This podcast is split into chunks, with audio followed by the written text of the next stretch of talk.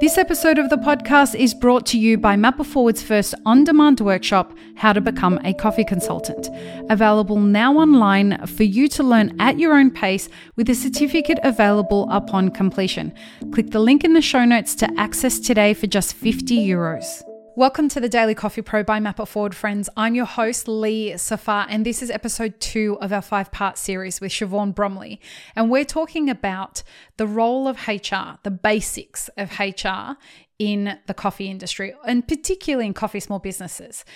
In the last episode, we defined what co- what coffee is. No, we didn't define what coffee is. We defined what HR is. the story of my life. I'm trying to fucking define what coffee is. But in this episode, we're going to talk about culture in the workplace.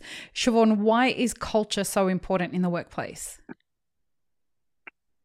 Look, I think um, you, you often hear it talked about, and, and there's many definitions of, of what is workplace culture and, and why is it important. And you know, I was reflecting on the experience of culture in, in my various roles, both in a corporate sense, mm. um, even back into hospitality and, and earlier casual jobs. And the, the best times I've had has been when I've been part of a team and we're achieving something together. Yeah. And I think that's, you know, really reflective of culture can be this big, you know, even in a corporate world, it's it's on a page and we've got a strategy and a roadmap. And, you know, to me, culture is everything you know about the workplace experience. So from when you walk in the door you know even back to when you've applied for the role um, mm. at the end of the day you know the more technical definition is you know a set of common beliefs and assumptions but it's very much that and it's often unspoken.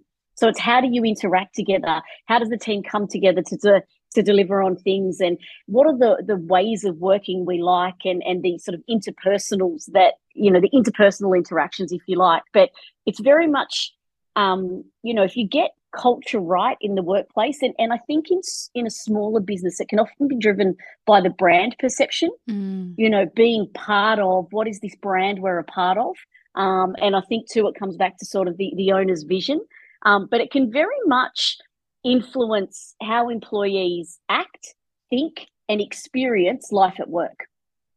Right. I mean, I, I remember every time I changed coffee jobs, and you'd come and get a coffee off me, you you would immediately tell me whether you liked the culture at that place. As the customer, you could tell what the culture of the place was. I really like where you're working. I don't like the vibe there. And as a customer, you could pick that up um, instantly in every cafe that I worked at, right? Absolutely. And I think, you know, in, in this industry, the customers are a part of the business. We're not, yeah. I mean, there's a few people that might get Uber Eats coffee delivered. I'm guilty of that.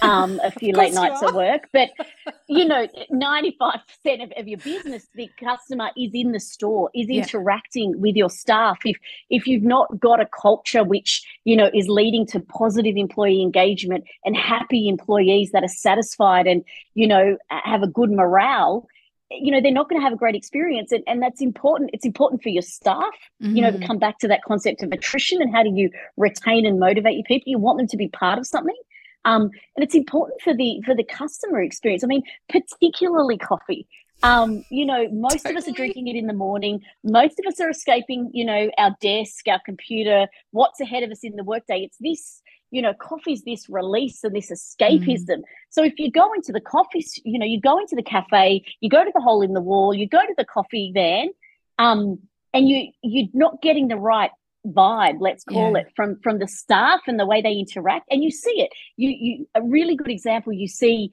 is when a superior is speaking to someone about doing something wrong, and the whole store hears it. Yeah. Um, you know, there's oh, a yeah. time and there's a place. Uh, you know, and then you create this this environment and and where people will act a particular way in response to the company culture, if you like. So it's incredibly important. And I think when we think HR, particularly in a small business sense, we think, you know, pay hours of work, mm. all the sort of compliance and governance, and it's very technical. And you're already wearing several hats as a small business owner. And and I challenge you to sort of go above that to say, well, what am I doing to create a sense of team? What am I doing you know it's about communications and employees understanding the brand and and why we do things the way we do um, so so it's it's don't dismiss it because i think if you can get that right as well it'll you know, it'll harmonize a lot more of the the HR processy stuff. And and I think small business owners underestimate how much getting that right can actually help them get success because in a lot of the consulting work that I do what I hear people say is I don't have time to focus on building a culture. So can you talk to the kinds of things that happen when the culture actually lands? What are some of the ripple effects that that has for the rest of the rest of it? Yeah, I think um, you, will see it, and, and I, I, ch- I, challenge you to do this as well. There's there's sort of two things I think in small business you can get a sense of your company culture. If you're part of the business, as in working in the business, particularly in the initial stages, check yourself on how you interact with your staff. Do you greet them? Do you say hello? Do you, or do you walk in and go to your office at the back and do the paperwork because it's Thursday payday? Eh, eh, you know, reflect on yourself and how you interact with your staff.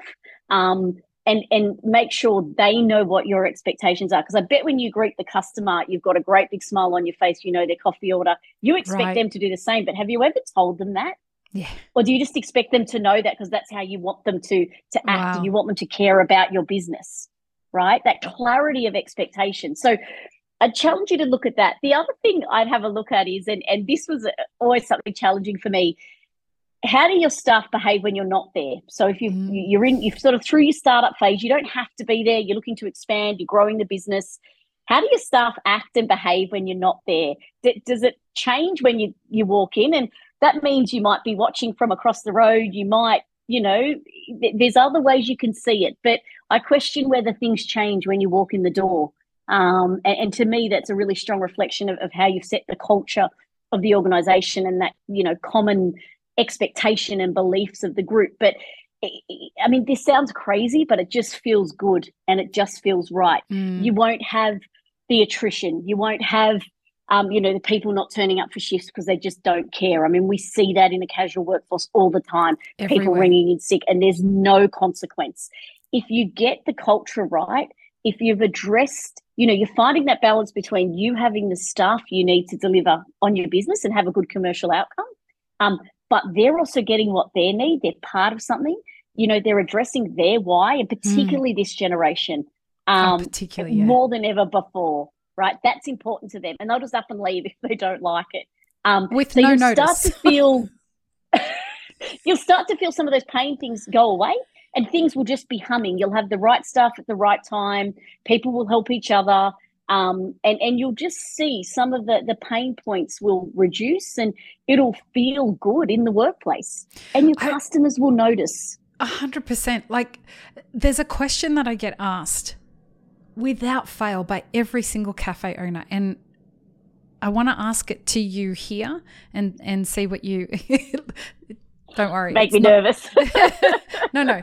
Question without notice. I've never met a cafe owner that didn't have this same problem. Lee, how do I approach staff that are chronically late? Does cult in your mind does culture fix that? It, it does. I think if you have a culture where your teams feel empowered and valued and they're happy, um, you will find they're not, um, you know, they're not as late in a way because they care about why the they're success. coming to work. They know yeah. they've got to be there at 7 a.m. because our rush hits, you know, from sort of 7.45 if we're in the CBD. So they care about the success of the business. It's mm-hmm. not just a job to them. Um, and this all sounds all wonderful and I get it. And you might not get 100% of your, your team aligned in this way. But mm-hmm. if you can get that culture that's sort of permeating people's thoughts and beliefs, um, it'll, it'll start to get better. I mean, the flip side of that is there has to be consequences uh, you can't Talk be that, nervous, please. right? You can't be nervous as to losing people. You know, we get it in this environment, particularly with the casual workforce, and they've got a really specific skill set. You don't want to lose them, but that you know, the the moment you then don't attach a consequence to that negative behavior, let's say, it'll just keep on going. And what's it matter if I'm five or 10 minutes late? Yeah. No one noticed, no one said anything. So it's about addressing that you know, be it late for work, be it, you know, products not up to, to the quality you expect, you have to address it there and then. There has to be a consequence. I mean, you know, this is real HR speak now. You can go down the path of warnings. You know, does it need to be a formal warning? But the, the, the thing you've got to think about is if you don't make a consequence and you don't take action to, let's call it a performance issue, mm-hmm. the biggest impact is to everybody else who's doing their job properly. Say that again. That's that's the key right there. Please say that again. That's this is why you have to, to deal with these things and nip it in the bud in a way because if you don't address let's call it poor performance okay? The biggest impact is to the other 90% of your team who mm. are doing the right thing all the time. And it's like well we just don't care. You're allowed to be late. You're allowed. that's not what you want to be known for. That's not your brand. That's not your vision. That's not why you started and not why you're here listening to us. And that's what undermines your authority as an owner and a leader and an industry, whatever, the moment you lose credibility with your staff, your culture's fucked, your success is gone, all of it. It, it you just yeah. you you've got to I, I, didn't say it as eloquently as Shivaun would say it obviously but we're using cafe speak now sorry but it's just it's one of those things that every time a cafe owner says to me but I don't have uh, the effort or the time or the money to invest in culture, my response is if you don't do those things, you are constantly cutting your knees, eh, cutting yourself off at the knees as you go towards any kind of success. So thanks for validating that. Go on. So as you talk about that and that feedback, don't don't overthink it. Like you don't have to have a whole culture program like the corporates do. Don't get me wrong. There's plenty of consultants, you know, in a big business mm. you pay to come in and do a, a leadership assessment um, and, and it's fantastic and you need it because it's scalable for a big mm. organization. Don't overthink it and don't overcapitalize on it. Just some of those things, like I said, think about your interaction with staff when you when you walk into to your shop. Um, you know, and, and think about the expectations you're setting and mm. the behaviors that you're allowing. You know, it, there's a something I learned at, at, my previous role, and it was that you know the behavior you walk past is the behavior you essentially condone. So if you're allowing it to happen, you're saying it's acceptable. So don't you don't have to go and have a culture strategy, right? Have clarity around your brand and mm. then have clarity around how you want people to feel when they come to work and and some of it's simple one-on-one discussion what's important to people try and create that environment where they want to be part of something and folks, listen, if you um, are looking for somebody to help you with that in your workplace, Shivaun is the person to bring in for that. So if you if you do like bring on board Map Forward in any way, shape, or form, you can request Shivaun's services to help you build the culture and to help you set up a HR strategy in your workplace. So just get in contact with us and we can take care of that um, and put everybody in contact. Now, we talked about culture and and uh, in the workplace now, and we we didn't get into any deep HR talk. In the next episode, we are going to talk deep HR talk because we're going to talk about understanding the idea of compliance in the workplace. Um, and so there is going to be a little bit of HR speak, but this is the part of it, the technical HR stuff. Like, how do you set all that up? How do you know what the boundaries are around all of that? So join us for the next episode, folks. Peace, love, and peanut butter, everybody. Have an amazing rest of your day. Thanks for tuning in, friends. There are two ways you can support this podcast.